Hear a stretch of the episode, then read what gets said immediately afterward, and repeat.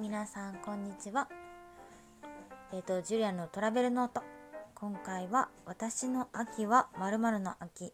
私の秋は北海道の秋としてチャレンジしております。と今日はですね札幌からレンタカーで行ける日帰りの旅行プランをご紹介したいと思います。はいえっと私がですね9月いっぱい、まあ、1ヶ月今日北海道に滞在していたのですがさまざ、まな札幌はじめさまざまな都市を回りましてそこで得た知見をちょっとこちらでご紹介していきたいなと思っております。で札幌からワンデートリップ。今回は余市積丹小樽編になります。時系列でご紹介していこうと思います。まず札幌のレンタカー屋さんにまあ、10時頃に向かいます。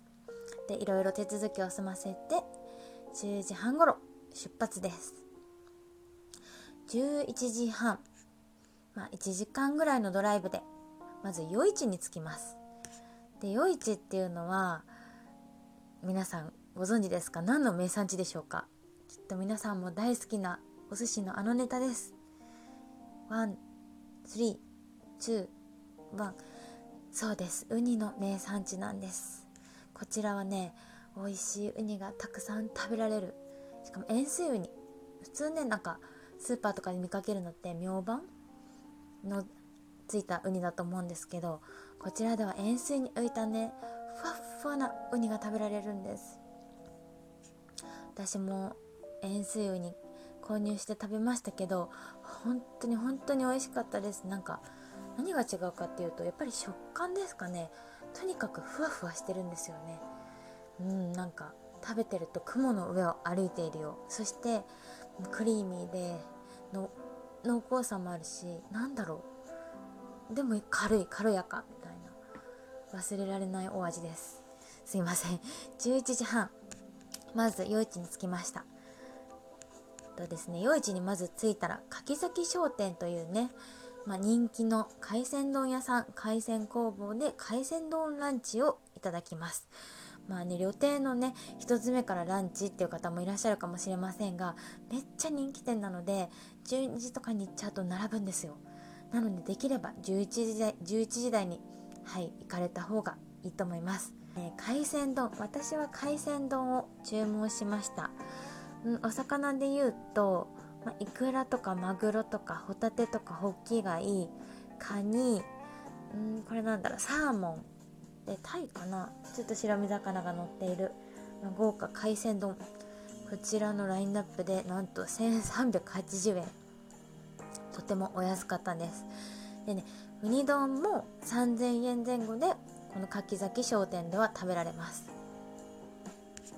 ウニ丼もねいいんですけど私はなんかこの後に行くシャコタンにウニ小屋があるって聞いてたんでこの時はちょっとウニはやめておいたんですよね、まあ、結局ねウニ小屋なかったんですけど。はい。じゃあ次ご飯を食べ終わり食べ終わりましてドライブに行きます。シャコタンブルー。まあ結構インスタのねタグでシャコタンブルーってついてねこのシャコタンの美しい海の景色をアップしてる方も多いんですがまあその名の通り 美しい海岸線コタンの海岸線をドライブしてコタンの漁港に参りました。これがちょうど1時20分ぐらいですかね。結構ね夜市とコタンの間って意外に距離がありまして1時間半ぐらいはかかるかな。でもねやっぱり海岸線沿いで美しい景色真っ青なね海が海を見ながら行けるので全然気にならない時間は気にならない。あの爽やかなドライブを楽しめると思います。で積丹の漁港ここにねウニ小屋があるって聞いてたんで聞いてたっていうかちょっといろいろ調べて情報があったんで行ってみたんですけどどうやらねウニ小屋は見つけることができず観光案内所とかでも聞いたんですけどウニ小屋は聞いたことありませんって言われちゃったんですよね。まあ、このあの夜市のウニの季節って8月なんですよ。私が向かったの9月だったのでちょっと時期がずれてた可能性はあります。はいで、まあ、ウニはなかったんですけどその代わりに浜焼きをおじさんが、まあ、やってくれるところが、まあ、漁港のすぐ何て言うんでしょうアウトドアのスペースにありましてすごい面白いんですよ。イカとかねホッキ貝とかタコとかなんかいろんな魚介が干してあるんです。干してここで指をさしてこれを焼いてくださいっていう風に言って浜焼きが楽しめる場所。そうホッケとかね。あの粒とかいろんな食材ありました。でここで炭焼きにしてもらって私は粒粒貝を食べましたね。でビールねあったらいいなって言ったらおじさんが「これ僕のだけど」っつって クーラーボックスから出してくれました。あくれたって言ってもお金払ったかな。うん200円ぐらい払いましたけどね。はい。でシャコタンの海と浜焼きに舌鼓。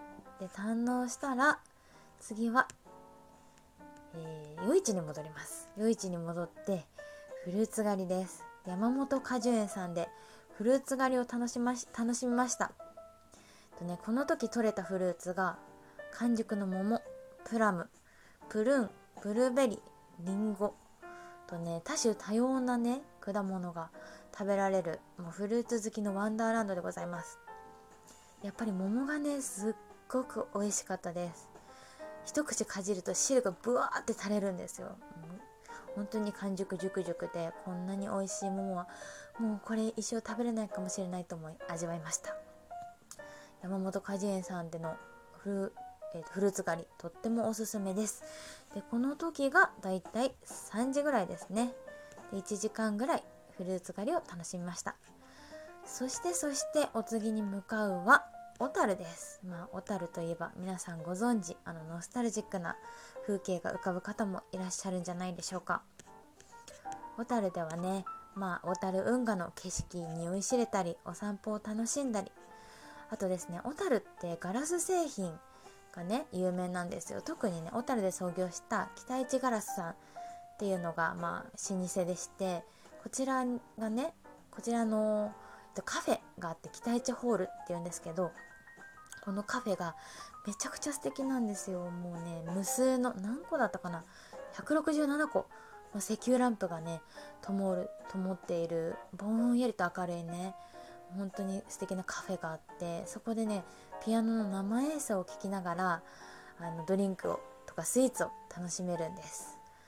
はい本当に素敵な空間でした。いつまでもねそこに座っていたくなるような素敵な空間なのでもし小樽を訪れたら北一ホール行ってみてください。はいということで小樽を6時まで楽しんでこの後はそうですねあの札幌に帰りました。だいたい7時ぐらいに着いたかな。はい、札幌から行ける日帰りプランをご紹介時系列にご紹介してきました。ぜひぜひねウニ好きの方は絶対に夜市に行っていただきたいですね。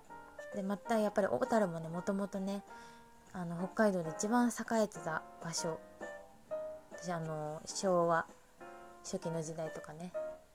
なので本当にノスタルジックな素敵な雰囲気味わうことができるのでもしね札幌を訪れることがあったらレンタカーを借りて余市シャコタン小樽まで足を伸ばしてみてはいかがでしょうか。